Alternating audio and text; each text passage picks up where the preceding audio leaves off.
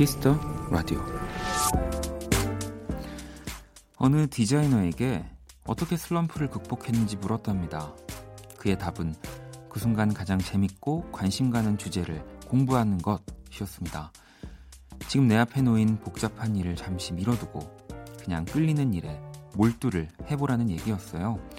그러다 보면 결국 그 안에서 풀리지 않던 답을 찾을 수 있었다는 거죠.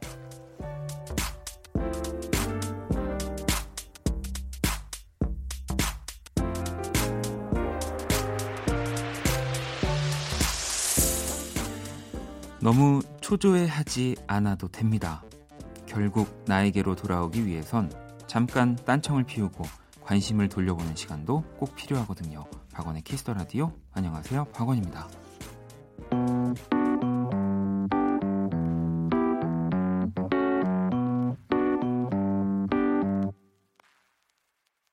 I don't wanna be broke when I D.I.E. Wanna be living it up in VIP. Trying to get in the club, they wanna see ID. Want me to wear nice shoes and a T.I.E. I've been working and getting by, but that ain't enough to satisfy. Cause I got dreams for you and I, so I got money on my mind. So if you wanna stack it up, man, you gotta work for it.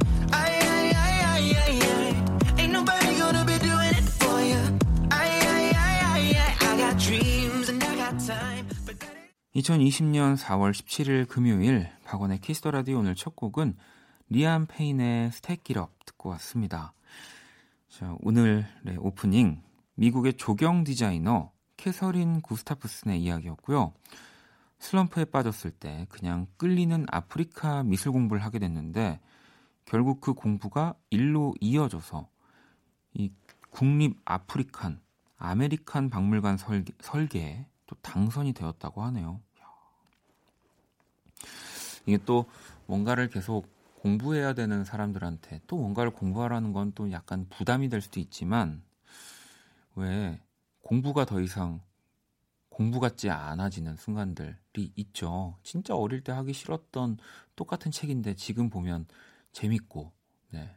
뭐 저를 예로 들면 뭐 역사, 뭐 약간 세계사 같은 진짜 교과서 쳐다보지도 않고 막 시험도 포기해 버렸던 건데 뭐 요즘은 좀 더 재밌게 다양하게 접할 수 있다 보니까 뭐 관심을 갖기도 하고 이걸 내가 아는 게 굉장히 중요하다 싶어서 뭐 이렇게 취미 삼아 보는 것처럼 뭔가 지금 하고 있는 일에 슬럼프가 있으시다면 네.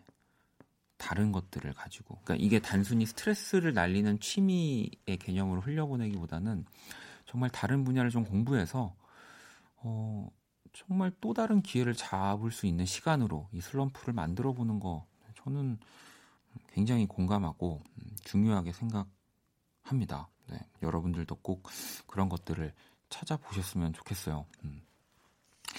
그래야지 네, 슬럼프라는 거 그리고 이 힘든 시기를 극복할 수 있게 되더라고요. 자, 금요일 박원의 Kiss the Radio 오늘도 여러분의 사연과 신청곡을 함께 하고요. 자, 잠시 후 2부 또 정말 많은 분들이 기다리셨던 그리고 어, Kiss the Radio에서 만날 수 있을까라고 또 어, 생각을 하셨던 데뷔 30주년 엄청난 기록을 가진 전설입니다. 전설. Kiss the 음감의 신승훈 씨와 함께 합니다. 뭐 물론 또 신승훈 씨는 전설, 뭐, 또 황제 이런 것보다는 여전히 멋진 그냥 뮤지션으로도 불리우기를 또 바라실 수도 있으니까 이따 한번 여쭤보자고요. 네, 저도 정말 기대되는 시간이고요. 2부도 끝까지 함께 해주시고요. 자, 광고 듣고 돌아올게요.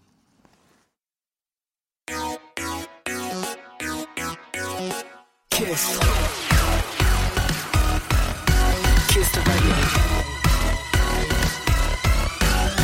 박원의 키스 더 라디오.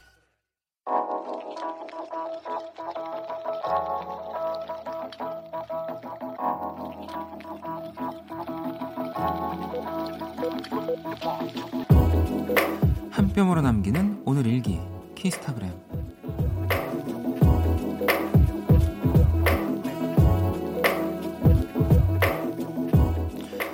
출산과 육아로 10년 넘게 주부, 아내, 엄마라는 이름으로만 살다가 내 이름과 내 일을 찾기 위해 자격증 준비를 시작했다. 전공과 전혀 무관한 분야라 생소하지만 아이들 잠든 시간에 라디오 들으며 혼자 공부하는 이 시간이 너무 행복하다. 샵 공부 친구 원키라 샵 합격 기원 샵 키스타그램 샵 박원의 Kiss the Radio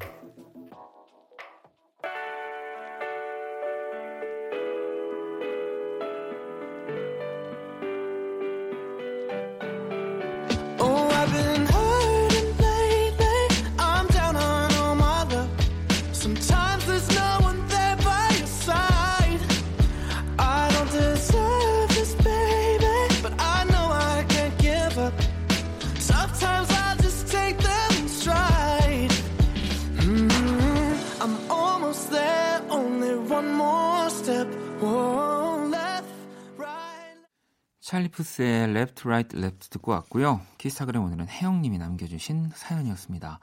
혜영, 혜영님과 친구분에게 치킨 모바일 쿠폰을 보내드릴 거고요. 오늘 뭔가 좀 오프닝부터 이 공부 이야기를 좀 이렇게 하게 되는데, 뭐 이 어머님들 또 그렇게 공부, 뭔가를 또 자격증이라든지 딱 몰두하는 그런 또 시즌들이 생기는 것 같아요. 뭐 이게 뭐 사람마다 그런 시즌이 오는 것들은 또 좀씩 다르겠지만 저희 어머님 같은 경우도 어, 한 그래도 지금은 좀 시간이 지났지만 제가 대학교를 가서 이제 대학에 진학을 해서 어느 정도 좀 한시름 났다라고 하셨을 때부터는 막 여러 가지 자격증 공부도 하시고 집에서 제 컴퓨터로 뭐 이런 그 프로그램들 네, 간단하게 막 이런 것들도 공부하시고 굉장히 재밌어 하시고 그걸로 뭘 이렇게 어, 만들어 가지고 뭐 저한테 보내시기도 하고 그러시더라고요. 음. 이게 어, 진짜 라디오에서 자주 얘기하지만 우리가 너무 당연하게 이렇게 뭐 배우고 느끼고 즐기는 것들 어, 의외로 우리 좀 부모님 세대분들한테 알려드렸을 때 진짜 재밌고 좋아하실 것들이 많거든요. 그렇게 어, 재미없는 공부라 할지라도. 음. 그러니까 어, 이런 기회들 또 이런 생각들 많이 하셔가지고 또 저희 Kiss the Radio로 사연 보내주시면 좋을 것 같습니다. 자 그럼 또 보내주신 여러분들 사연들 좀 볼게요. 4633번님 요즘 심적으로 조금 힘드네요. 짝사랑 해보신 적 있으신가요? 라고 보내주셨는데, 그럼요. 짝사랑을, 음, 안 해본 사람은 있을 수 있지만, 한 번 해본 사람은 없지 않을까요? 네, 한 번만 해본 사람? 음. 어, 저도 짝사랑 참 많이 해봤고요. 네. 물론, 여기서 말하는 짝사랑은 이제 그 사람과 더 좋은 관계로 그냥 친구도 아닌 더 좋은 관계로도 남을 수 없는 상태까지 뭐 가는 경우도 경험을 해봤던 것 같고 그럴 때는 이제 그 사랑이라는 것보다는 약간 나한테로 좀 오게 되는 것 같아요. 나는 왜 이럴까? 나는 왜 저 사람한테 그 어떤 매력도 없을까? 저 사람이 좋아하는 그 사람은 대체 어떤 매력이 있을까? 막부터 해서 진짜 그 생각이 심해지면 좀 부끄럽긴 하지만 우리 엄마는 왜 날 이렇게 낳았을까? 막 이런 생각도 어렸을 때, 철없을 때는 했던 것 같거든요. 근데, 어, 진짜 너무 뻔한 얘기지만 시간이 진짜 해결해 주더라고요, 이거는. 그리고 이 사람, 내가 또 좋아했던 사람을 어, 뛰어넘을 만큼 또 매력적이고 멋진 사람. 근데 심지어 또 그 사람이 나한테도 관심을 가지고 호감을 가지고 그런 네, 그런 또 경험을 하게 되면 지금이 너무 아팠던 게 정말 순식간에 사라집니다. 네, 그러니까 지금은 어, 아플 수밖에 없어요. 네, 그게 너무 좀 당연한 것 같기도 하고요. 제가 선물 하나 보내드릴게요. 물론 이 선물이 절대 위로가 되진 않겠지만 네, 종종 사연 보내주시고요. 3390번님은 원디 저 선물 주세요. 음, 이분은 또 바로 그냥 선물을 달라고 하시네요. 청취율 조사 처음 전화를 받아봤는데 박원님 라디오를 말했어요. 전화 받고 기뻤어요. 즐겨 듣는 라디오 가수에 한 표씩 드렸으니 선물 주세요. 아, 또 이런 걸로 아, 또 이렇게 막 어, 선물을 막 드리기 시작하면은 이게 좀 너무 좀 제가 스스로 좀 부끄럽긴 하지만 어, 너무 감사합니다. 네. 저도 이제는 어, 방송쟁이가 다 됐나 봐요. 네, 이런 사연에 이렇게 참 큰 힘이 됩니다. 선물을 진짜 막 두세 개씩 드리고 싶긴 한데 네, 일단은 번호를 제가 자주 기억해 놓다가 자주 번호를 보고 선물을 드리는 걸로 네, 일단 하나만 보내드릴게요. 어, 너, 어, 너무 없어 보일까봐 네, 자존심 좀 지키고 싶은데 자 채연님 요즘 계획에 없던 일들이 계속 일어나서 새로운 인생을 사는 기분이에요. 최근에 제가 즐겨 듣던 것과는 완전히 다른 음악에 빠졌는데 헤어나올 수 없어요. 음악에 사로잡혀서 다른 일을 할 수 없답니다. 원디도 이렇게 빠져본 음악이 있나요? 라고. 그럼요. 그런 음악들이 너무 많아져서 저는 진짜 음악을 뭐 만들고 있는 이 지경에까지 이르르지 않았겠습니까? 네. 아, 이 진짜 너무 기쁜데. 네. 어떤 뮤지션인지까지 좀 적어주셨다면, 네. 어, 그 뮤지션들이 또 이 방송을 들을 수도 있기 때문에 어, 그 전달까지 좀 제가 해드릴 수 있었을 텐데 음, 아, 너무 또 기분 좋은 사연이네요. 자, 아마 지금 소개해드릴 이 뮤지션 분들이 우리 채연 씨와 같은 분들한테 그런 느낌을 주는 분들이시지 않을까요? 자, 민성 씨의 신청곡, 권진아의 뭔가 잘못됐어. 그리고 이한철 박세별의 바야흐로 사랑의 계절.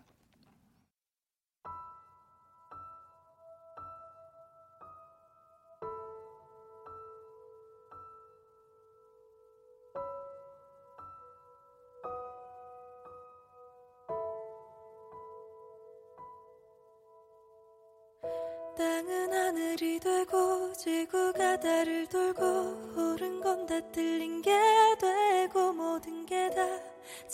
제멋대로 움직이고 있어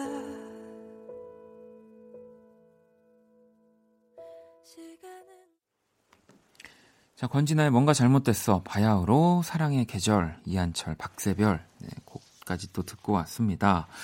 키스 라디오 함께 하고 계시고요. 음, 8717번님, 안녕하세요. 저는 11살 소녀입니다. 동생이 너무 까불어요. 그리고 너무 까칠해요. 사춘기인가요? 저도 오지 않은 사춘기가 동생한테 올 리 없잖아요. 어떻게 해야 할까요? 라고.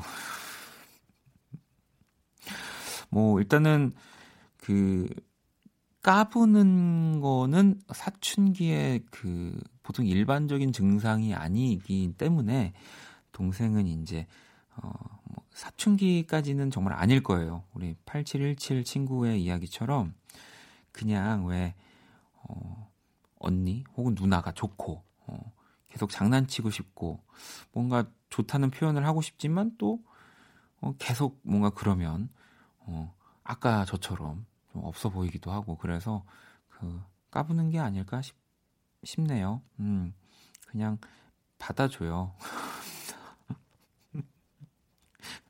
어, 귀여운 사연입니다. 네.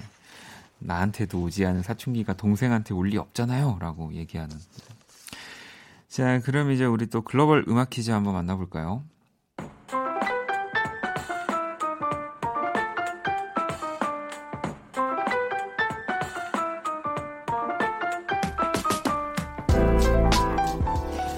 글로벌 음악 퀴즈 네, 참여 방법 간단합니다. 한 외국분이 우리말로 된 우리 노래의 가사를 읽어드리면 그 곡의 제목을 또 여러분들이 맞춰주시면 되는 거고요. 자, 오늘 프랑스 분입니다. 일단 가사 들어볼까요?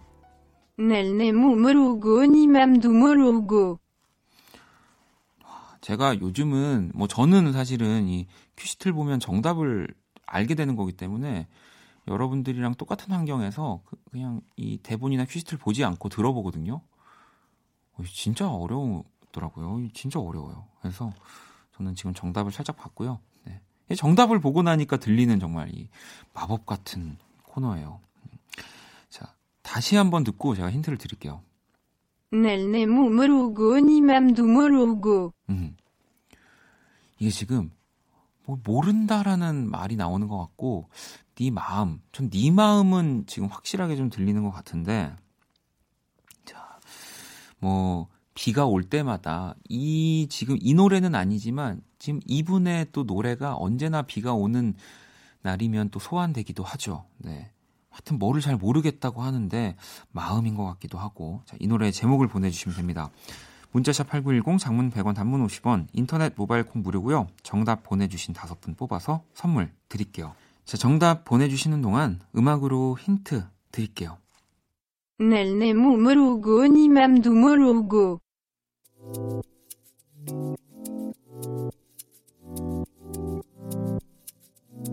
이제는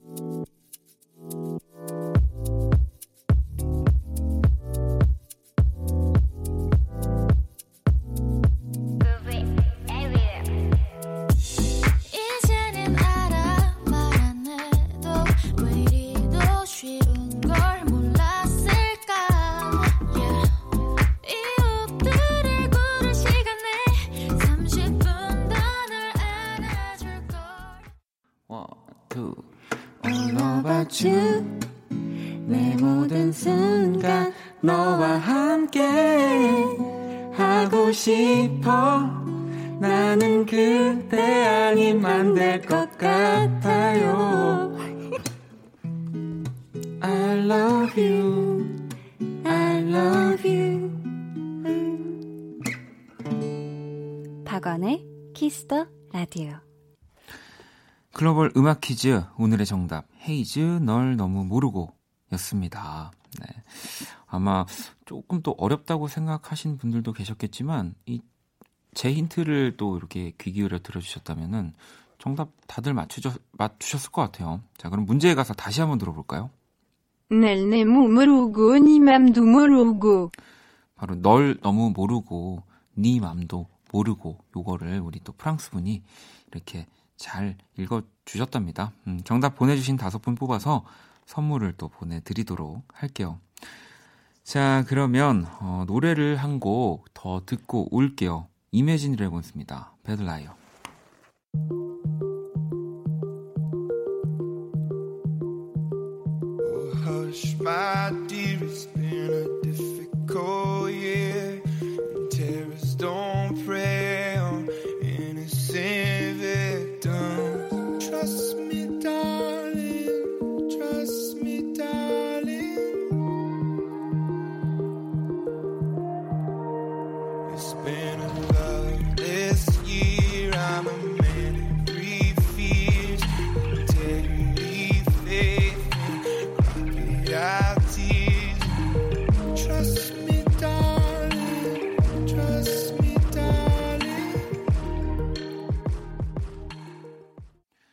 키스 라디오 함께 하고 계시고요.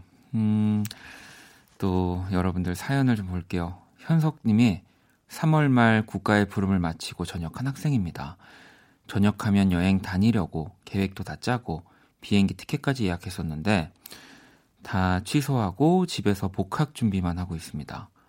군 생활 동안 들어둔 적금으로 해외여행 다니면서 리프레시하고 싶었는데 하늘도 참 무심하네요. 저 뭐 하면서 시간 보낼까요? 라고 보내주셨거든요. 뭐 사실은, 음, 뭐 요즘 또 어딘가를 또 멀리 또 갈 수 없는, 음, 뭐 그런 환경이니까 이럴 때 오늘 오프닝처럼 뭔가를 어, 공부하고, 하고, 근데 또 너무 공부같이 재미없는 느낌보다 좀 내가 좀 관심 있을 법한 분야를. 그러니까 뭐 이제 해외여행을 가시려고 계획을 하셨다면 그 가려고 하는 나라에 뭐, 그 뭐, 언어를 조금 더 뭐 해화적으로 좀 공부를 하는 거죠. 그러니까 너무 또 이렇게 어, 공부처럼 되면 재미없으니까 그냥 간단간단하게 뭐 이렇게 식당 안에서 뭔가를 요청하기 위한 뭐 이런 회화라든지 뭐 이런 간단한 것들을 좀 미리 준비를 해 놓는다면 이제 여행을 갈 때쯤에 또 좀 수월하지 않을까요? 네. 이렇게 알차게. 네. 근데 막 그 전역하고 어, 어떤 마음인지를 저도 당연히 너무 잘 알아서 또 공부하라고 하기가 좀 미안하긴 합니다. 네. 자, 아무튼 어, 건강히 전역한 거 너무너무 축하드리고요.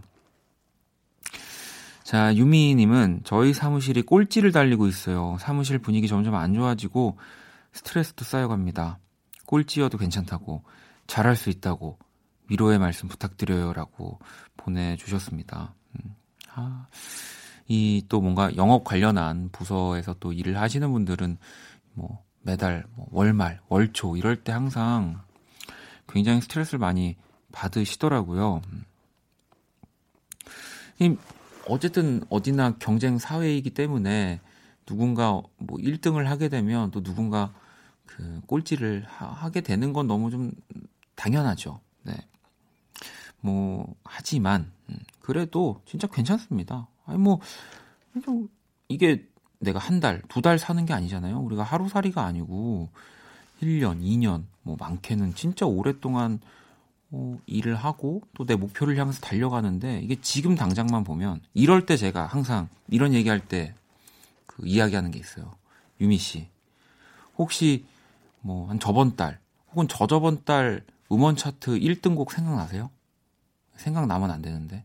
이 생각이 그러니까 대충 어떤 어떤 노래인지는 뭐 생각날 수는 있지만 정확하게 1등 몇 주 차 1등 곡 생각 안 나요. 네. 그러니까 너무 이 지금에 연연하지 마시고 더 멀리 보시고 네. 뭐 이번 달 1등 할 바에 저는 막 어, 잘 준비해서 막 3, 4개월, 5개월 막 연속으로 1등 하는 게 더 멋지다고 봅니다. 다들 화이팅 하시고요. 자, 노래를 또 한 곡 듣고 올게요. 도희님의 신청곡이고요. 새소년의 심야행.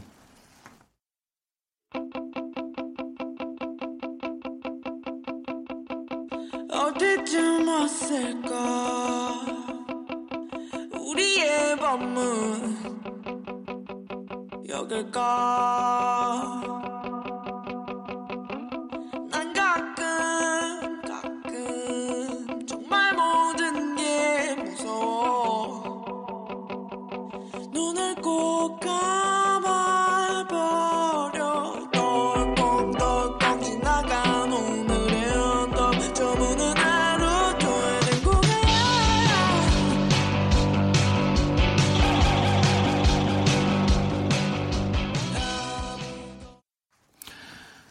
또 여러분들 사연을 좀 만나볼까요?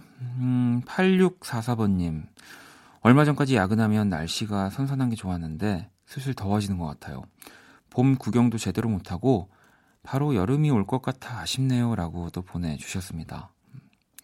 아, 근데 또 이게, 이게 사람마다 또좀 다른 게, 어, 저는 밤에 많이 또 깨어 있다 보니까, 어, 아직도 너무 춥거든요. 이 또, 어, 더, 저보다 일찍 하루를 열고, 이 밝은 시간에 광합성도 하시고 낮을 만끽하는 분들한테는 진짜 더운 또 계절이지만 이저 같은 또 사람한테는 참 아직도 추운 계절. 네. 근데 진짜 여름이 금방 올 것 같긴 합니다. 저 낮에 사실 자다가 그 창문 커튼 안 닫아놓으면 진짜 더워서 깨긴 하거든요. 음.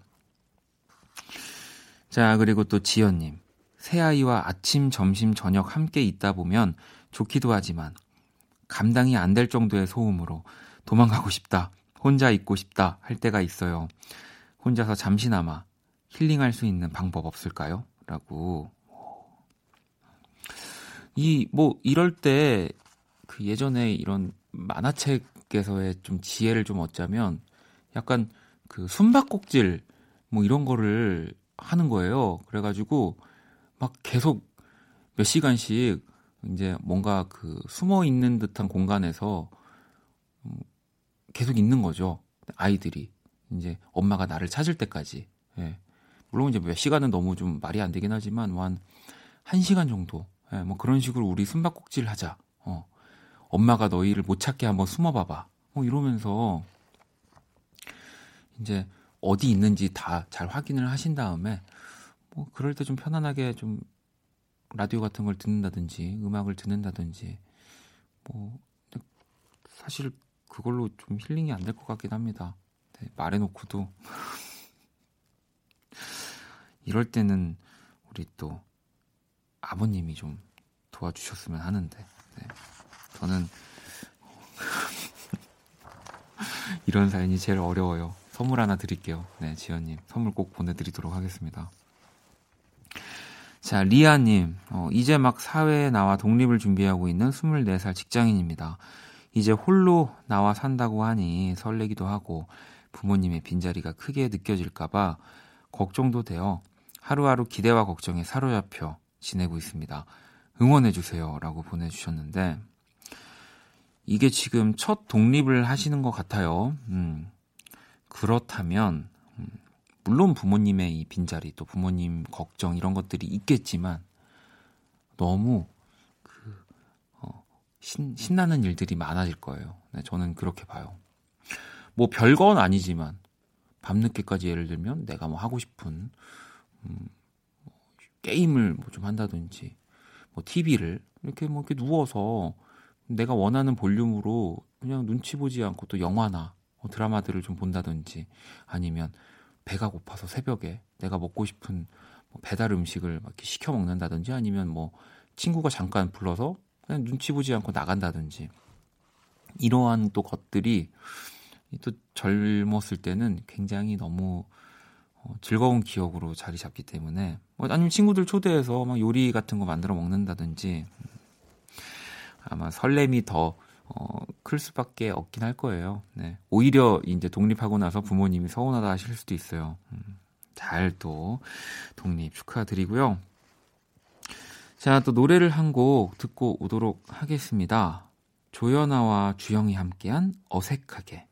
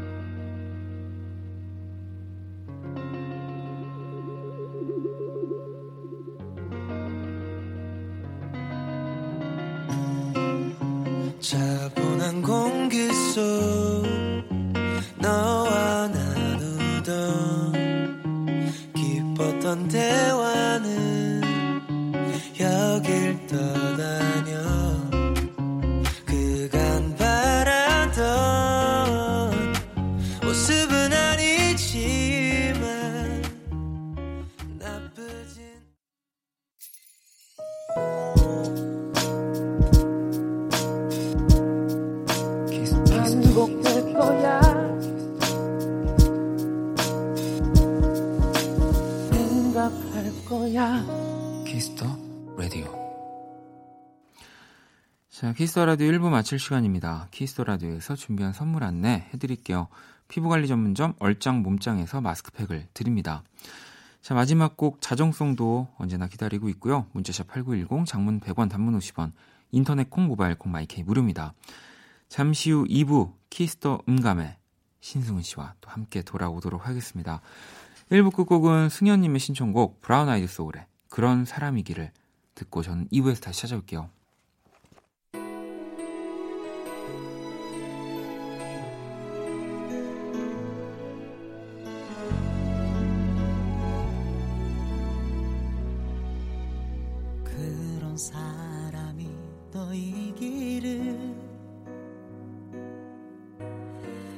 다시 없을 나의 사랑이기를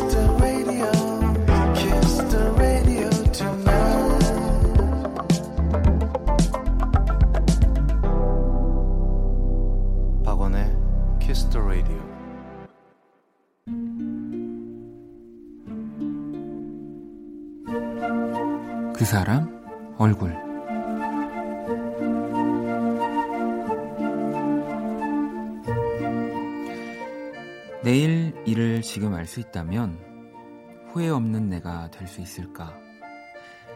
내가 지금 알고 있는 모든 걸 널 보낸 그때도 알았었더라면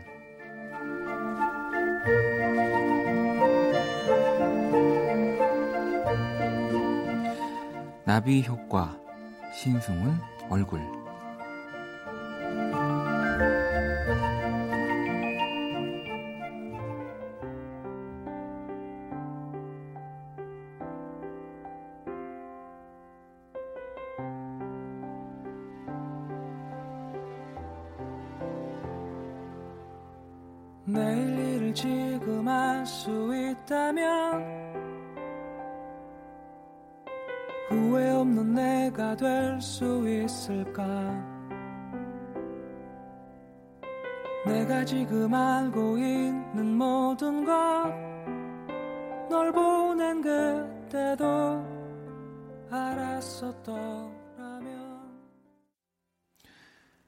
사람 얼굴 잠시 후 만나게 될 신승훈 씨의 노래 나비 효과 듣고 왔습니다.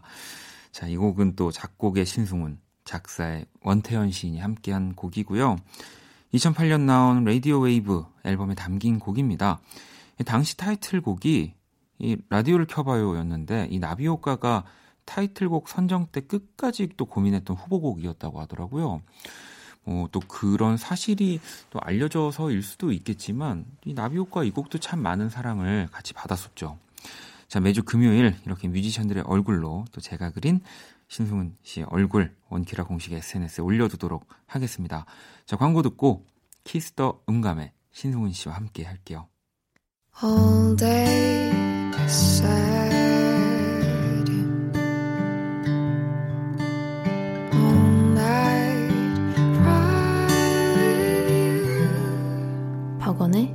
Kiss the Radio.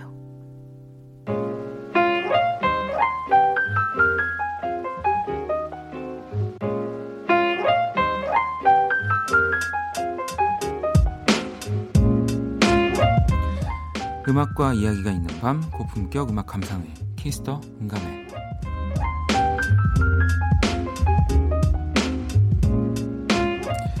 네, 이 시간 또 함께 해주실 분 네, 소개를 해드릴게요. 뭐 어, 저도 너무 저는 지금 너무 너무 떨리고 있고요. 근데 발라드의 황제 네, 신승훈 씨 모셨습니다. 어서 오세요. 반갑습니다, 아건 씨. 네, 안녕하세요. 네, 안녕하세요. 뭐, 뭐 내가 무서워요? 왜 또? 아 무섭다기보다는 네. 이제 진짜 어쨌든 저 저에겐 선배님이기 네네. 때문에 네. 신승훈 씨를 이렇게 처음 뵙는 거거든요. 그렇죠. 네. 네, 그래서 그 여러 가지 생각이 오는 길에 많이 들었습니다. 그래요? 네, 저희 청취자분들께 네. 또 인사를 아, 부탁드립니다. 청취자 여러분, 신승훈이고요. 아, 오랜만에 30주년이 돼서 네네. 이 금년에 앨범을 안 내면 되게 팬들이 뭐라 할 것 같아서 네. 꾸준히 준비해서 My Persona 앨범을 들고 나왔고요. 어, 만나 뵙게 돼서 아, 이렇게 여러분과 인사하게 돼서 너무너무 반갑고요. 오늘 박원 씨와 한번 재밌게 한번 음악 얘기 네, 나눠보겠습니다. 네. 뭐 저도 정말 하고 싶은 이야기가 너무 너무 많기도 하고요. 네. 어, 제가 예전에 사실 뭐 어떤 음악을 듣고 어떤 노래를 듣고 이렇게 시작을 했어요라는 막 얘기도 하고 싶고 아. 막 근데 이게 또 방송이다 보니까 그렇죠. 네. 나중에 만나서 따로 얘기하면 되죠. 그런 얘기야. 근데 뭐 중간 중간 물어볼 거 있으면 물어보세요. 네. 저도 여러분 오늘 여러분들의 소중한 세- 시간 좀 뺐더라도 제 질문을 좀 하도록 네, 하겠습니다. 네. 그나저나 홍우님도 뭐라고요? 신승우님이요? 야, 음. 그날 고막 파티네라고 하셨고 0205번님 중딩 때 방송반 가서 테이블 가져다주고 신청하던 신승훈 오빠 컴백 감사하다고 또 해주셨고 아, 효신님 와 이 문자가 진짜 요즘으로는 제일 강렬한 문자가 아닐까 싶은데 금요일이면 김희애 언니를 포기하고 황제님을 만나야겠네요라고 과연 그럴 네. 수 있을까? 아닙니다. 뭐 어쨌든 거기도 다시 보기가 아, 그렇죠. 있기 때문에 네네네. 아마 오늘 지금 듣고 계시고 네, 끝나고 바로 다시 보기를 하실 것 음. 같은데요. 그렇죠. 네, 이 방금도 말씀해 주셨지만 네. 올해가 데뷔 30주년이신 네, 거고요. 또 그렇죠. 새 앨범으로 치면 3년 만 네, 그렇습니다. My Personas라는 앨범을 가지고 네, 또 정말 정규 앨범으로 이렇게 돌아와 주셨는데 네, 일단 이 제목, 이 네. 앨범명 있잖아요. 네. 저도 그 방송 인터뷰 하시는 거 봤어요? 네. 아, 그러셨구나. 네, 그래서 뭐 또 소개를 해주셨었지만 네. 다시 한번 좀 소개를 부탁드립니다. 그 나의 분신들이라는 뜻이고요. 네. 그 여러분 영화에서 보면 이제 봉준호 씨가 나의 페르소나는 송강호다 네, 이런 네. 것처럼 저한테도 그럼 나한테는 주연 배우가 누가 있을까 봤더니 제 음악들이더라고요. 네네. 그리고 아시다시피 여태까지 부른 게 300 몇십 곡이 되는데 신승우 씨 노래를 좀 추천 좀 해주세요. 그러면 도대체 뭘 추천, 30년이 되니까. 많아서 네네. 그거를 뭐 신승훈 초이스 해가지고 몇 곡을 고르, 고르느니 가장 신승훈다운 음악이고 가장 나의 분신 같은 음악들을 신곡으로 한번 만들어 보죠. 그래서 네. 저 명함 같은 앨범을 만든 거예요. 그래서 네. 신승훈 음악은 이런 겁니다. 이런 류였고 이런 스타일입니다라는 거를 신곡을 통해 가지고 이렇게 보여드리고 싶어서 그리고 거기에 더 나아가서 앞으로 또 보여드릴 음악이라고 또 하셨던 것도 제가 기억에 맞아요, 남거든요. 맞아요. 네, 네, 네. 앞으로 해야 될 음악들. 네. 어, 그때 기억력 좋으시네. 아, 그럼요. 네. 많이 보고 왔습니다. 네. 아니 그리고 네. 이 가평에 있는 펜션에서 만든 곡이라고 네. 이번 앨범의 곡들이 심지어는 이제 심지어는 가로쳐 놓고 다 쓸 수도 있어요. 아, 첫 정말요? 번째 곡은 가평, 뭐 두 번째 곡은 양평, 청천, 청평 이렇게. 네 네. 아 네. 그 그쪽에서 많이 곡을 갑자기 곡이 너무 안 나와서 네. 그냥 작곡팀이나 아니면 그냥 기타하고 건반 하나 갖고 가서 네. 그냥 가평에 있는 펜션들을 다 휩쓸었습니다. 아 그러니까 일단은 사진으로 봤을 때 되게 좋아 보이나 가면은 좀 실망스러운 것이 많이 있잖아요. 그렇죠. 근데 이제 제가 많이 이제 발품을 많이 팔아서 다닌 곳을 이제 이번에 거기 가자. 그래서 거기서 쓰고 한 2, 3일이면 한국은 일단 나오- 이렇게, 예, 나와 그러니까요. 나오더라고요. 네. 예, 그래서 그런 펜션 여행을 통해 가지고 좀 많이 곡을 쓴것 같아요, 이번에. 그러면은 보통 이전 작업하셨을 때도 네. 이렇게 좀 어딜 떠나서 작업을 많이 하셨던 편이 예전에요. 예전에도 예전에, 예전에는 미국이나 아 네, 그쪽으로 네. 많이 갔죠. 근데 이제 아시다시피 음반 시장이 그렇게 좋은 시장이 아니기 때문에 요즘은 네, 네, 또- 각그 투자 대비 이게 있어서 근데 우리나라 좋은 곳이 환- 훨씬 많다는 걸 제가 한번 증명하기 위해서 거의 외국이에요 가면 어, 너무 뭐 그렇죠, 좋고, 너무 좋죠. 특히 네. 청평댐 앞에 있는 그런 데 가면 어, 곡도 잘 나오고 네. 예, 또 끝나고 나면 또 그런 거 있잖아요 음악 들으면서 바베큐 해 먹으면서 서로 자기 잘난 척하는 공유하는 거 있잖아요. 아, 그런 거 있죠. 다 받아주면서 어 트로이 시반 이번 싱글 안 들어봤어 이런 거 있잖아요. 네, 네. 어 그래 뭐 이런 거. 예. 이렇게 만들어진 My Personas라는 또 앨범으로 돌아오셨습니다. 또 네. 오늘 라이브도 사실 두 곡이나 들려주신다고 아, 하셔가지고 저는 저는 그럴 생각 없는데 네. 피디님께서 두 곡 해주시면 너무 감사하고 그래서 어. 아네 이렇게 한 거예요. 아 여기서 개인적인 질문이 여기서 제가 나가겠네요. 네, 어, PD님의 네, 어떤 그런 요청에 네. 어, 거부권을 행사할 수 있는 응. 어, 선배님의 그 위치이지 않을까? 어, 아직도 어, PD님의 뭔가 요청에는 아니요. 그게 아니라 네. 피디님에 대한 저의 아량, 아 예. 그렇군요. 오래간만에 나온 어, 불러준 거에 대한 고마움에 대한 아니, 보답. 그리고 또 그 얘기도 해주셨는데 네. 저희 Kiss the Radio에 빚진 게 있다고 그렇게 말씀을 해주셔가지고 아 로시 때문이에요.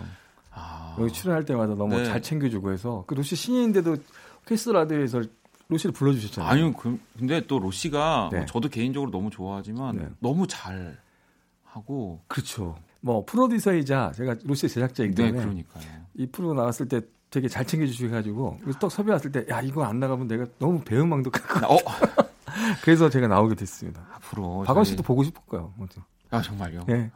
갑자기 이럴 때 진짜 머리가 하얘져요. 오히려 우리 여자 아이돌 분들이 나와주실 때보다 아 또 선배님들이 이런 얘기를 해주시면 아, 그래요? 네. 음악 잘하잖아요. 여러분 박원 씨 음악 잘하잖아요.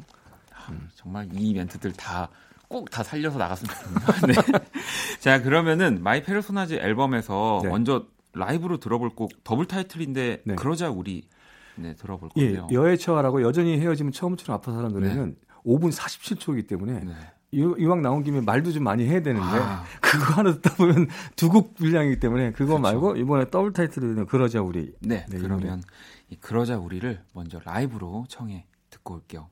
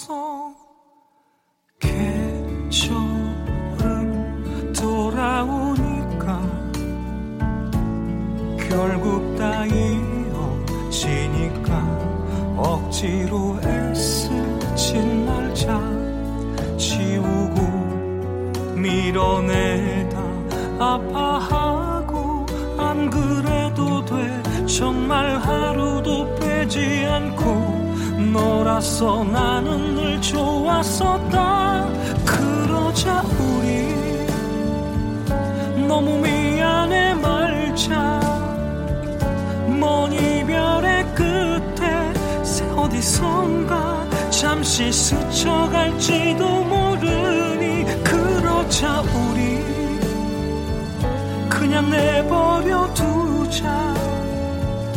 눈물이 흐르면 흐른 대로 생각이 나면 생각난 대로 그런 대로 또 그리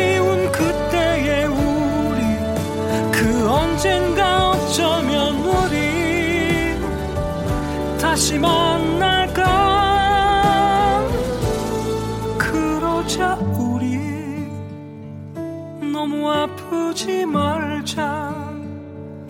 긴 하루의 끝에 생각나면 잠시 그리워지면 좀 어때? 그러자 우리 그냥 내버려 두자. 다 지나고 나니 남겨진 건 내내 좋았던 기억들인 걸 고마웠어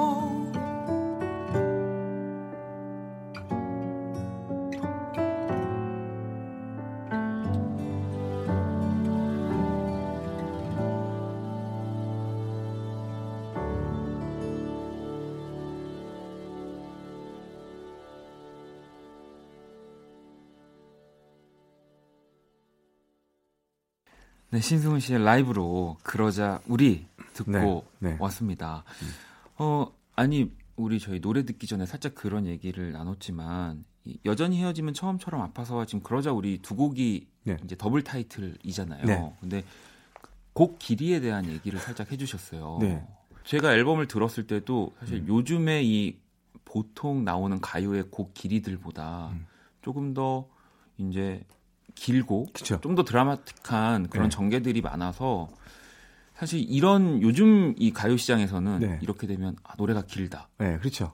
외면당하죠. 네, 할수 있지만 음. 저는 오히려 이렇게 이 발라드라는 장르 쪽에서 노래를 또 만들어 주셔서 되게 네. 좋았거든요. 또 해도 선- 되겠구나. 아, 그, 네, 그럼요. 네. 제, 가 선배로서 좀 먼저 이런 건 계속 지켜나가야 될것 네. 같아요. 그래야지 후배들도 아 승훈 형도 저렇게 하는데 뭐 우리랑 못해 그러니까요. 우리도 야- 열심히 하겠다. 저도 왜냐면 문세영 님이나 조용필 형님의 그런 발자취를 쫓아가는 거니까요. 네. 네. 왜냐하면 이게 사실 꼭 노래 목소리가 나와야 노래의 시작이 아니라 뭐 그렇죠. 전주나 뭐 인터루드 이런 간주들에서도 네. 이 노래를 설명해 주는 것들이 분명히 당, 존재하잖아요. 당 연하죠. 이게 4분의 미학이지만 네. 영화로 얘기하면 그 한 편 안에 그 영화 한 편이 다 들어있는 게 마찬가지이기 때문에 네. 요즘엔 저 음원 시장이기 때문에 한 곡 한 곡이지만 저는 이제 이번에 여덟 곡 전체를 그래서 사람들한테 요번에 제 앨, 앨범에 대해서 얘기해 주실 거면 전곡을 다 들으시고 음. 나서 그 다음에 한번 얘기해 주셨으면 좋겠다는 얘기를 네, 많이 해요. 네. 그래서 콘서트를 또 많이 하는 것 같기도 하고요. 그럼요. 네네네. 네.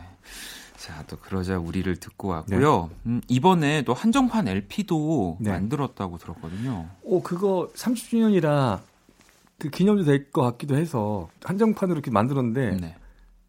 거짓말인 줄 알았어요. 하루 만에 다 매진이 돼가지고 그래서 아유, 거짓말하네 네. 그랬더니 그렇게 됐더라고요. 당연한. 네. 아니 아니. 그래도 요즘 근데 그게 소장 가치적인 뭐가 있나 봐요. 그, 근데 또- 그 뉴트로라는 것도 네, 있어서 요즘은 근데 또 어찌 보면은 CD가 네. 소장을 하는 이- 의미로 사고 어. 이 바이닐을 들으려고 사는 분들도 맞아요. 많더라고요. 그리고 요즘에 그걸 알겠어요. LP 플레이어 그러니까 없는 사람 많잖아요. 네. 근데 LP 플레이어 안에 CD도 되고 맞아요. 블루투스 되고 그러니까 가격 싼데 성능이 너무 좋은 것들이 많이 나와서 어 10만 원대 막 이런 것도 있어요. 근데 어, 내가 듣고 나서 야 왜 이렇게 사운드가 좋은 거야 음. LP인데 그런 걸 좀 느끼게 돼서 지금 다시 찍고 있습니다. 그래서 아, 더 많은 요청이 지금 들어오고 예, 예. 그런가 봐요. 예, 네. 그래서 예. 자, 그러면 또 한정판 LP도 나온. 아, 그러면 혹시 신승훈 씨 집에는 예. 몇 장의 LP와 이런 테이프 이런 앨범들을 일단은 CD는 4만 장에서 5만 장 있고요. 네. 예, LP도 한 15,000, 2만 네. 장. 예, 예전에 해적판이라는 것부터 네, 시작해서 네, 중학교 때부터 네. 있었던 아바 보니엠부터 막, 시작해서 네. 이제 제 앨범까지 이번에 나온 그것까지 해가지고 그것도 한 2만 장 되는 것 같아요. 뭐 그, 그래도 그 한 10만여 장 정도 된다고 해도 네.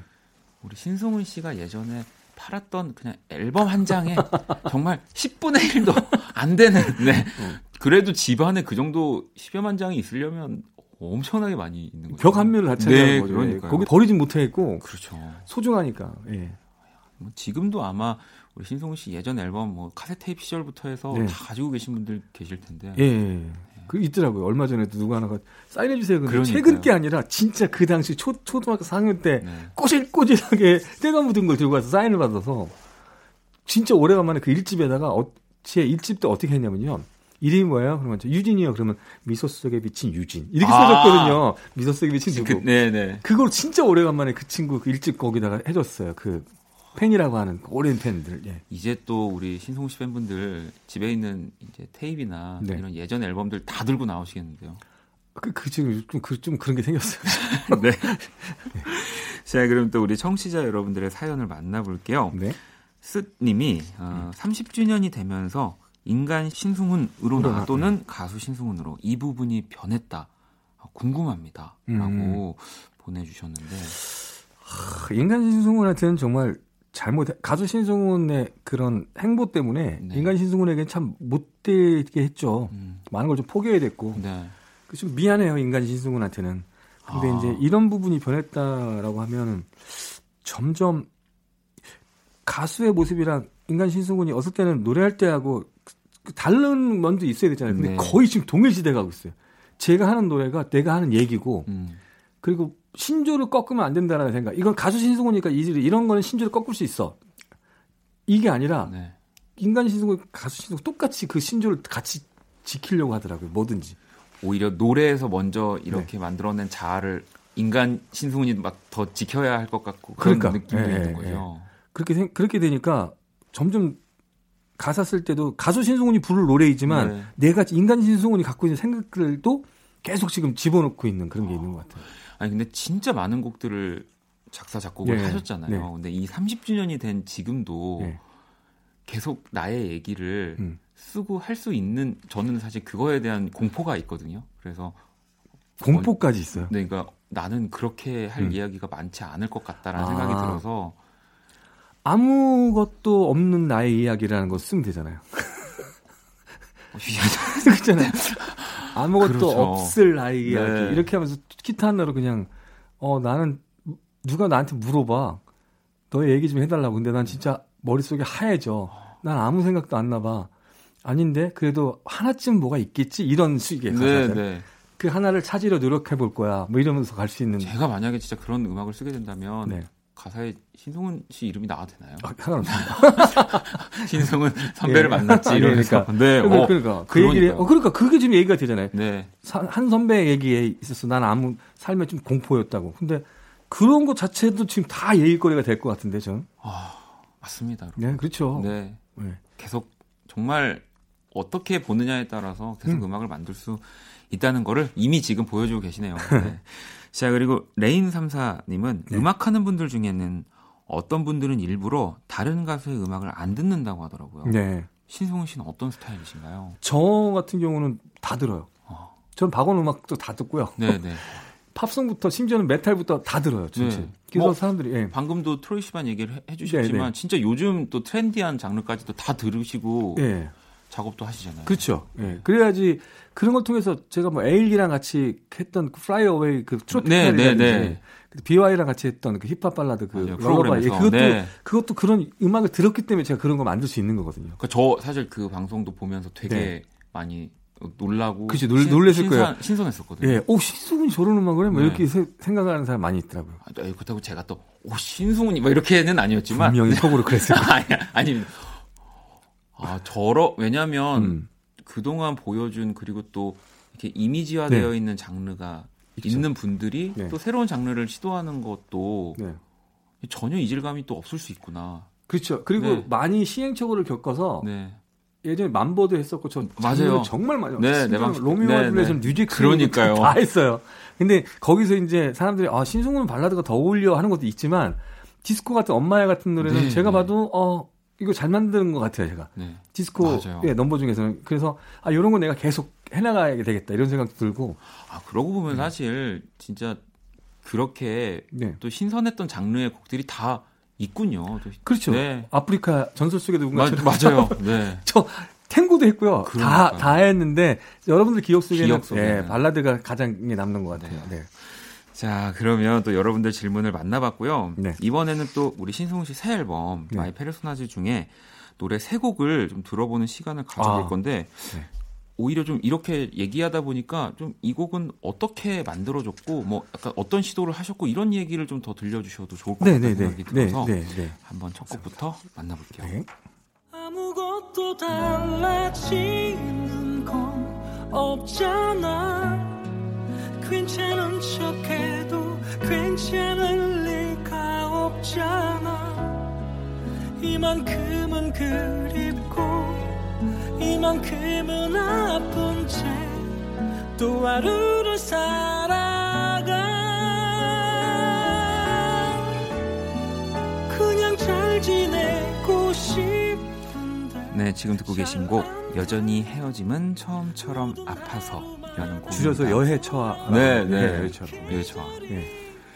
이 노래는 말 그대로 타이틀곡인데 그러니까 로시가 처음에 이걸 제가 만들었을 네. 때어 대표님 너무 좋아요 그랬는데 그러자고를 듣자마자 어 저는 바뀌었습니다. 그래서 로시는 그러자고를 더 좋아하고요. 어. 그러니까 딱 그 더블 타이틀로 밖에 할 수 없었던 이유가 딱 신승훈스러우면서도 뭔가 진짜 말 그대로 찐 팬들이 제일 좋아하는 노래가 이 노래가, 노래. 예. 네. 이 노래 제일 좋아하고 그리고 좀 요즘에 좀 젊은 친구들인데 좀 옛날 음악도 좋아하는 네, 친구들은 대표님 전 무조건 그러자고입니다. 예, 네. 그, 렇게 하는 거다. 그- 이 노래가 그래서 되게 힘들게 했던 노래예요. 둘 중에서 뭘 선택할까? 예, 그런. 근데 저는 그래서 오히려 이렇게 더블 타이틀이 나온 게또 네. 더 좋은 것 같아요. 요즘에 또 이 흐름에도 또 딱 맞는. 예. 네. 자, 여전히 헤어짐은 네. 처음처럼 아파서 지금 듣고 계시고요. 또 다음 곡 네. 듣고 올게요. 소나기 쏟아지듯 사랑에 빠졌던 4월은 열병 같았어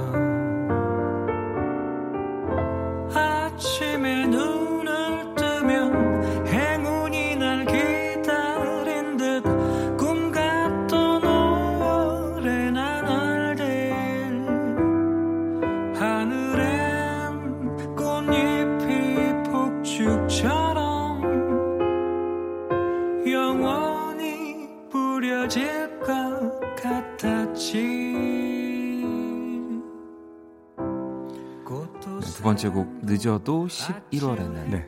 계십니다. 예, 이 노래는 말 그대로 30년에 오래가면 나오는 기자 여러분들도 그렇고 나의 인생에 대해서나 인간 신승훈에 대한 뭐 여자 얘기라든지 뭐 많이 할 것 같아서 네. 이 노래 듣고 이 노래 들으세요 한 거예요. 아 그냥. 예, 잘 보시면 알잖아요. 그러니까 늦어도 10, 그러니까 내 개월, 내가 4개월이 되면 난 지금 한 9월쯤 된 것 같고 네, 네. 만약에 찾아올 거면 늦어도 11월에는 찾아오라고. 그럼 나도 사랑에 빠질 수도 있겠다. 그, 오. 그, 그 얘기예요. 자화상 같은 노래. 기자 해견을 염두에 두시고. 그렇죠. 네. 어 근데 이걸 또 네. 굉장히 이렇게 좀 재즈한 느낌으로 풀어. 라라랜드를 보다가 네, 네. 예, 보고 났는데 피아노 한 대를 하는 그게 너무 네. 좋아서 처음으로 피아노 한 대로만 해가지고 한번 그러니까. 이게 이게 가평 아 이 곡이 또 가평. 예, 이게 가평 아침 8시 반에 일어나자마자 네. 따라라 테리 따라 페리 따라라라 이걸 작곡하게 돼가지고 예. 그러면 뭔가 우리 또 신승훈 씨처럼 요즘 이제 나는 또 언제 새로운 또 인연을 만나서 네. 평생을 또 약속하고 이럴까 하는 분들한테 지금 또 딱 맞는 그렇죠 네. 네. 노래이지 네. 않을까요? 네. 자 그러면 이제 마지막 곡 네. 한번 또 만나볼게요. 어른인 척하다 문득 외로워지고 내 편은 하나 없는 것 같아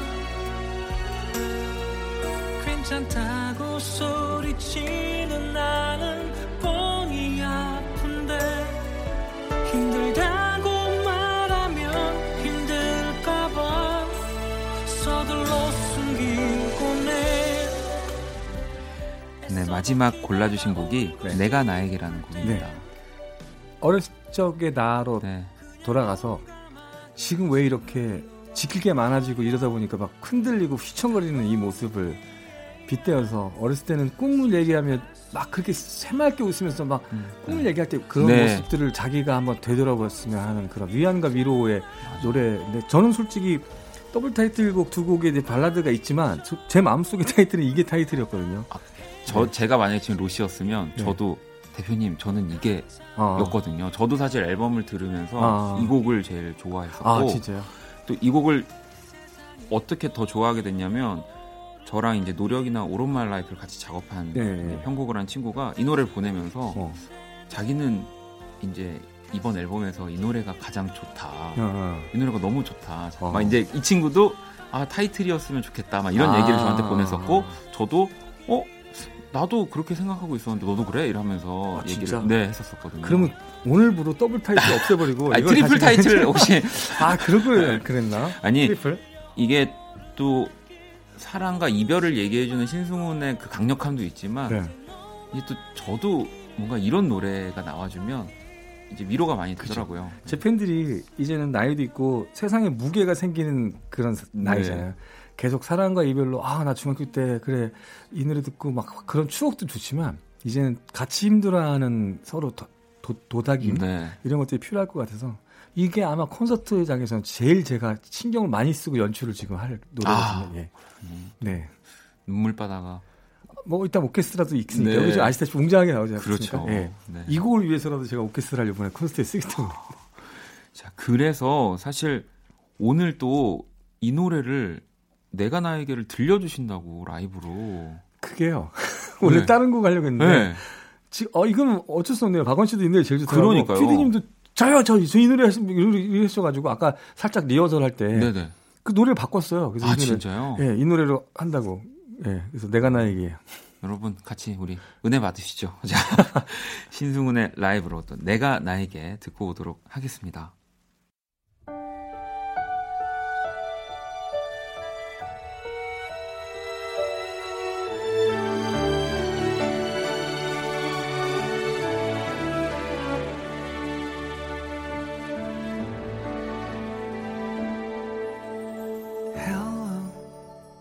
어떤 시간에 있니?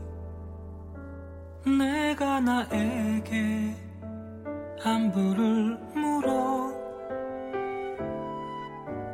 꿈을 꾸던 아이가 왜 한숨만 늘었는지 눈을 맞추고 묻고 싶어. Tell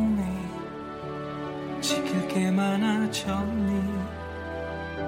넘어질까봐 머뭇거리니?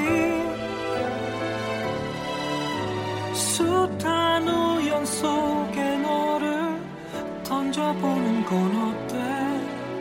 더는 벽을 쌓지 말고 너를 믿어봐. 어른인 척하다 문득 외로워 지고 내 편은 하나 없는 것 같아. 괜찮다고 소리치는 나는 뻔히 아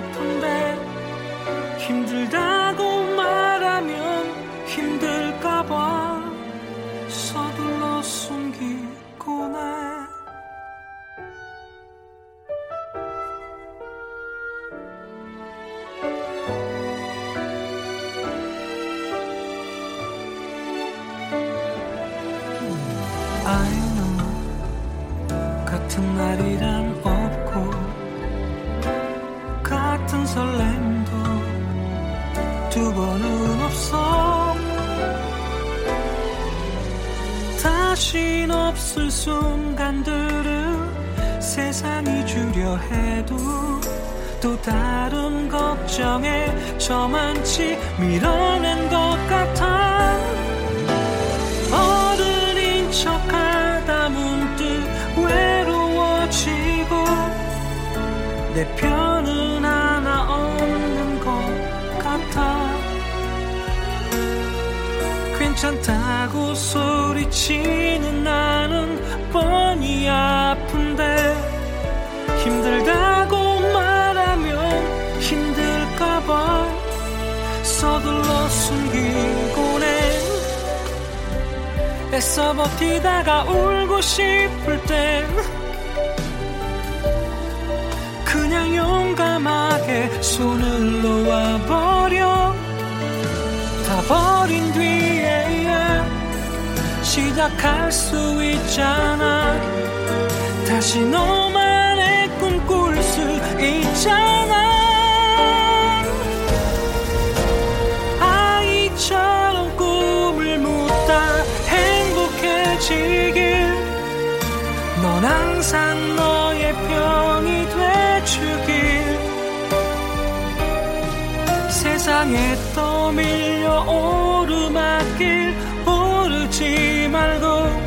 다시 부딪힌데도 가슴 뛰는 길을 걷기를 상처받느라 애쓴 널 안아주기를 잘 버텼다고 다독여주길. 세상에 떠밀려 오르막길 오르지 말고 이제 너만의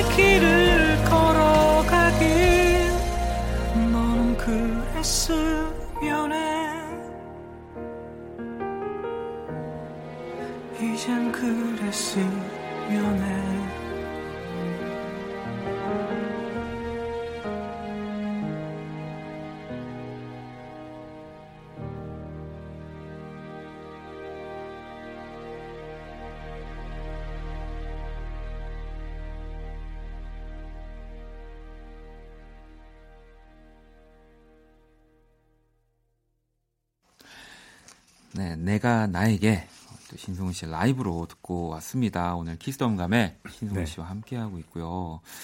이또 그러니까 저도 음악을 이제 뭐 만들다 보니까 네. 앨범이 나오면 노래도 듣지만 어떤 분들과 작업을 했는지, 뭐 네. 또 사실 어떤 분들과 뭐 함께 했는지 이런 것들 크레딧도 먼저 항상 그렇죠. 보게 되거든요. 음악을 하는 그 보게 되죠. 네, 근데 이번 같은 경우는 이제 뭐 이 황성 황성재 씨도 참여를 해주셨지만 네네네. 그 정수민 씨의 네. 편곡이 굉장히 많이 그러니까 거의 리틀 황성재라고 할수 네, 있는 거죠. 네. 전설 속의 누군가처럼 2000년도에 황성재가 군대에 제대한 지 얼마 안 됐을 때. 어, 이 친구의 천재성을 보고 제가 야 너 내 7집 전곡을 하자 그랬더니 저 안 돼요 이랬는데 네, 네. 그거 전곡을 다 했거든요 평균 네, 같이 맞아요. 이 수민이랑 친구 한 번 지켜보면서 어 이 친구도 대단한 것 같아서 네. 요번에 진짜 거의 편곡에 다 동원됐었어요 근데 그만큼 네. 올해 앨범도 정말 많은 분들과 작업하시고 네. 근데 그런 그러니까 누군가에게 또 나랑 작업을 그렇게 많이 하지 않았지만 네 내 정규 앨범을 그냥 다 뭔가 이런 뭐 모험이라면 사실 모험이지만 그렇죠 런 생각이나 에너지를 예. 어떻게 딱 그렇게 결정하시는 음, 물론 뭐 이제 그분이 당연히 수- 정수민 씨가 너무 잘 하는 분이기도 하겠지만 그것도 그렇고 이게 있어요 알아듣는 거 있잖아 네. 제가 이런 얘기 했을 때 예를 들면 야 이거 약간 두리뭉실하게 쳐줘봐 나 뭔지 알지? 네네네. 그러면 그게 뭐 두리뭉실 그 우리 기준이 없잖아요. 근데 나의 두리뭉실을 알아요. 그러니까요. 그런 분들 그런 네. 뭔지 알죠? 아, 야, 이 앞부분이 너무 약간 몽실몽실하게 하면 안 돼? 뭔 얘기예요? 그게 아니라 아 이렇게요? 근데 그게 그래 이거. 어. 그게 이 통화가 잘 돼요. 그런 거. 그랬군요. 예, 그래서 이게 또 박원의 뭐 두리뭉실과는 또 다른 거거든요. 아, 그렇죠, 그렇죠. 네. 예. 그건 것도 예, 예. 맞아, 맞아. 예. 네. 자, 그러면은 또 질문을 네. 카더라 이런 네. 것들이 너무 많아가지고 신동훈 씨에 대한 몇 가지 30년 또 됐으니까 이제 여러 가지 네, 요즘 뭐 있었죠. 이제 팩트 체크하는 것들은 뭐 너무 네. 일상화가 되어 그렇죠, 있어서 그렇죠. 예. 공백기 때 친해진 뮤지션이 있으면 네. 그 다음 앨범에 참여할 확률이 높다. 어, 이거- 이거는 사실일까요? 그런 것 같은데요. 네. 아 왜냐하면 일단 그 당연히 신승훈 씨를 알게 된다면 다 신승훈 씨와 뭔가 작업을 하고 싶어 할 테니까 뭐 그거는 이제 신승훈 씨의 결정만이 남아 있는 건 거잖아요. 아, 근데 아무튼 거의 그렇게 된것 같아요. 그리고 같이 나 재밌어가지고 그러니까 진짜 송캠프 가는 거에 대해서 네, 너무 궁금해요. 아. 제가 하는 스타일이 네, 네, 네. 일단 마트에서 먹을 것도 충분하게 사거든요. 네. 거기서 또 너무 이렇게 헝그리 정신 넌 필요 없고 가득 가득. 예 가득가득 딱간 다음에 계속 음악만 하는 게 아니거든요. 진짜 바베큐 먹거나 술 한잔 먹으면서 음악을 계속 듣는 거예요. 내가 몰랐던 음악들 서로 네. 공유하고 이런 것들이 되게 좋아서 그런 것 때문에 쫓아오려고 하는 애들이 되게 많아요.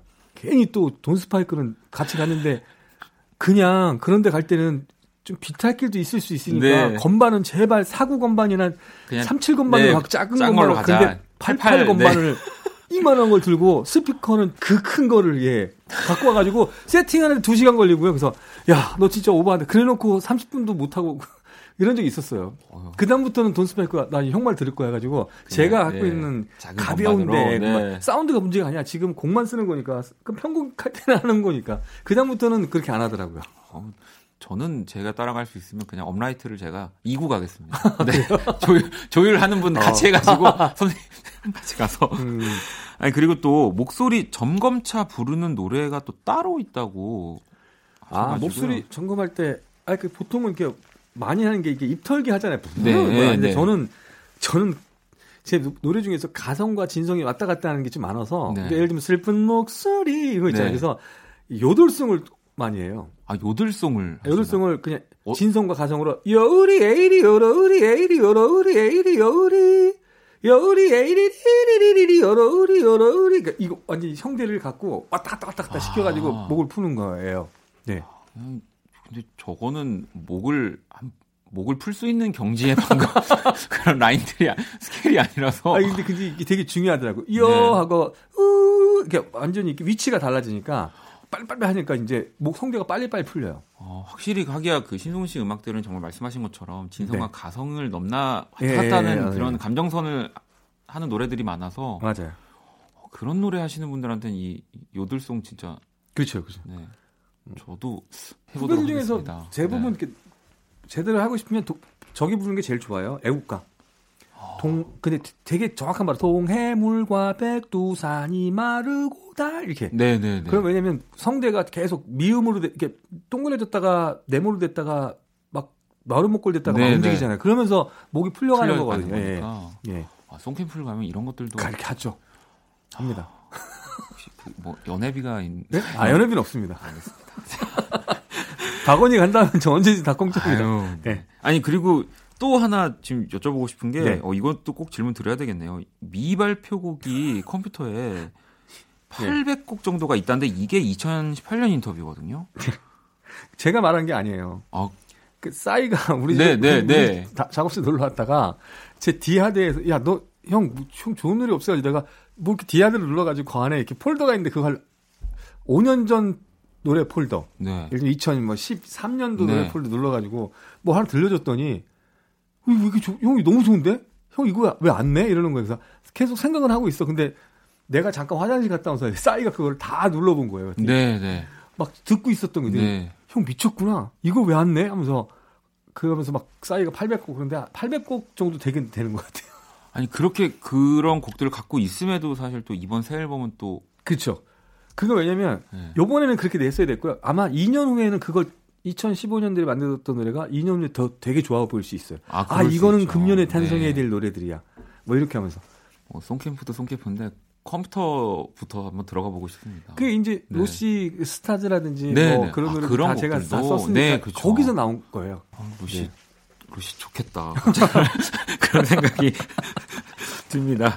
자 그러면 이번에는 또 우리 네. 신승훈 씨에게 의미 있는 네. 신승훈의 노래 세 곡을 또 가지고 와주셨는데 이것도 중요합니다. 아. 그쵸. 한번 첫 번째 곡부터 들어볼게요.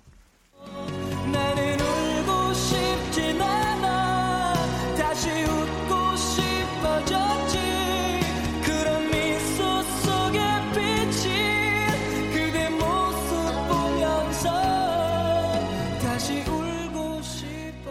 미소 속에 비친 그대 흘러나오고 있습니다. 그렇죠. 지금이 30주년 된 이유가 이 노래부터 30년 됐으니까 그렇죠. 저한테는 금년에는 가장 소중한 노래가 이 노래일 것 같고 콘서트 제목도 미소 속에 비친 기대요. 더 신승훈 쇼 미소 속에 음. 네. 비친 기대. 그래서 금년에는 이게 저한테 가장 의미 있는 노래로 밀어붙일 생각이 보이지 않는 사랑이나 그 하루 동안한테 좀 미안하지만 네. 이제 금년에는 너다. 금년에는 네, 또 금년에. 내년이 또 있고 또 아, 내년에 다른 또 노래가 주인- 네, 네, 네. 아, 이 미소 음. 속에 비친 그대 같은 경우는 저도 네. 대학교 시절에 음. 이제 기타 배우면서 아. 네, 음악 동아리 하면서 아. 정말 좋아하는 후배 네.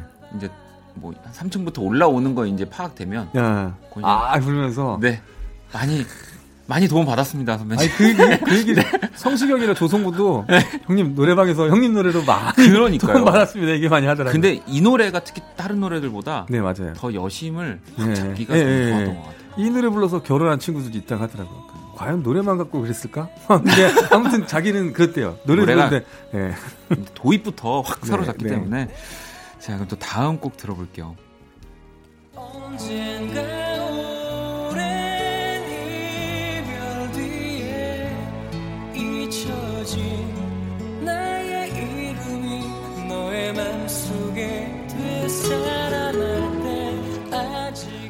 저, 저도 모르게 흥얼거리다 보니까 네 이런 적은 저도 처음인 것 같은데 음. 오랜 이별 뒤에 듣고 계십니다. 네, 이 노래 오랜 이별 뒤에는 사집에 그 오랫동안 있었고 네. 그 앨범의 타이틀이 아닌 그냥 서브였는데 많은 분들이 어 나는 그 오랫동안도 좋지만 난 이 노래를 너무 좋아해요 해서 숨은 명곡 중에 한. 곡인데 근데 숨은 명곡일 줄 알았는데 그 앨범이 너무 잘 나가다 네. 보니까 이 노래도 그 사실은 네, 1위를 했어요, 네. 이 노래도 진짜 1위를 했죠. 맞아요. 네, 했어요. 그래서 네. 저는 그때 오집곡 쓰러 미국 가 있었는데 TV보다 깜짝 놀랐어요. 어, 내가 안 나왔는데 1위가 됐어요. 네. 그래서 술 샀어요. 또 미국에 있는 지인들한테 지인들한테 그 기억이 나고 아유, 지금 작곡할 때가 내가 음악에 진짜 미쳐 있을 때이기 때문에 스키장에 3월 달에 갔어요. 다 네. 그럼 다 녹잖아요. 그렇죠. 근데도 약간 오독들이 있어요. 끝까지 그 지푸라기가 있는데도 막 네, 다 마지막 녹은 스키를 데도 타는, 사는 사람들. 네. 거 갔을 때 사람도 너무 없는데 베란다에 딱 있는데 갑자기 이 멜로디가 떠올랐어요. 그래서 기타로 추운데 담요 하나 걸치고 이 노래를 그리고 이때는 또 Now and Forever라는 노래가 있어요. 네. 그 노래에 대한 또 리처드 막스 그런 게 있어서 아 이런 노래 하나 만들어 볼까 기타 하나로만 해주신 노래 그 노래가 이제 이렇게 탄생된 것 같아요. 그래서 저한테 의미 있는 노래 중에 하나예요. 네. 오랜 이별 뒤에 듣고 네. 계시고요. 또 마지막 곡 네. 들어볼게요. I believe 그댄 곁에 없지만 이대로 이별은 아니겠죠 I believe 아이 빌 네. 뭐 지, 지, DJ인데요. 설명할 게 없어가지고요. 정말 오늘 좀 네, 쉽게 하는 것 같습니다. 방송을. 박원 씨 표정이 네. 어, 뭘, 뭘, 뭘, 뭘 설명해. 그냥 들으면 네. 되는 거지. 이런 표정을 지으셔가지고. 저한테는 중요한 노래죠. 많은 해외 쪽으로 알려지게 됐고, 예. 그리고 지금 여러분 모르시는 게 있는데, 엽기적인 그녀 OST에 들어가 있는 Believe와 지금 이 I Believe는 같은 반주인데 노래가 다릅니다. 이건 아. 다시 제 앨범 8집 냈을 때 네. 들어가 있는데, 지금 딱 듣자마자 느껴져요. 아, 왜냐면 그때 OST 할 때는 조금 제가 좀 흐느꼈어요. 음. 그때만 이렇게 했는데 여기는 지금 안정적이거든요. 네, 이거는 이제 네. 제가 많이 한 2, 3년을 불러본 다음에 이제 똑같은 반주에다가 제 앨범에 실었던 그 버전이니까 그런 재미 있을 거예요. 어, 이거 어디 어느 버전인가? 뭐 이럴 거. 사실 진짜 이 영화 자체도 너무 뭐 재미있는 영화였지만 네, 그렇죠, 그렇죠. 이 후반부에 이 노래가 흘러나오면서 나오는 부분 때문에 저 지- 굉장히 네. 시사회 갔다가 의자 밑으로 들어갔어요. 너무 노래가 크게 나와가지고 사람들이 어. 절 쳐다보면서 오 이러는 거예요. 그래가지고 무- 의자 밑으로 이렇게 숨어 있었어요. 예. 엄청난 곡들이 네, 세 곡이 흘러나왔습니다. 네. 뭐 제가 진짜 더 드릴 얘기가 없어서 자 그럼 이 가운데서 우리 신승훈 씨의 오랜 이별 뒤에를 또 다시 네. 쭉 듣고 올게요.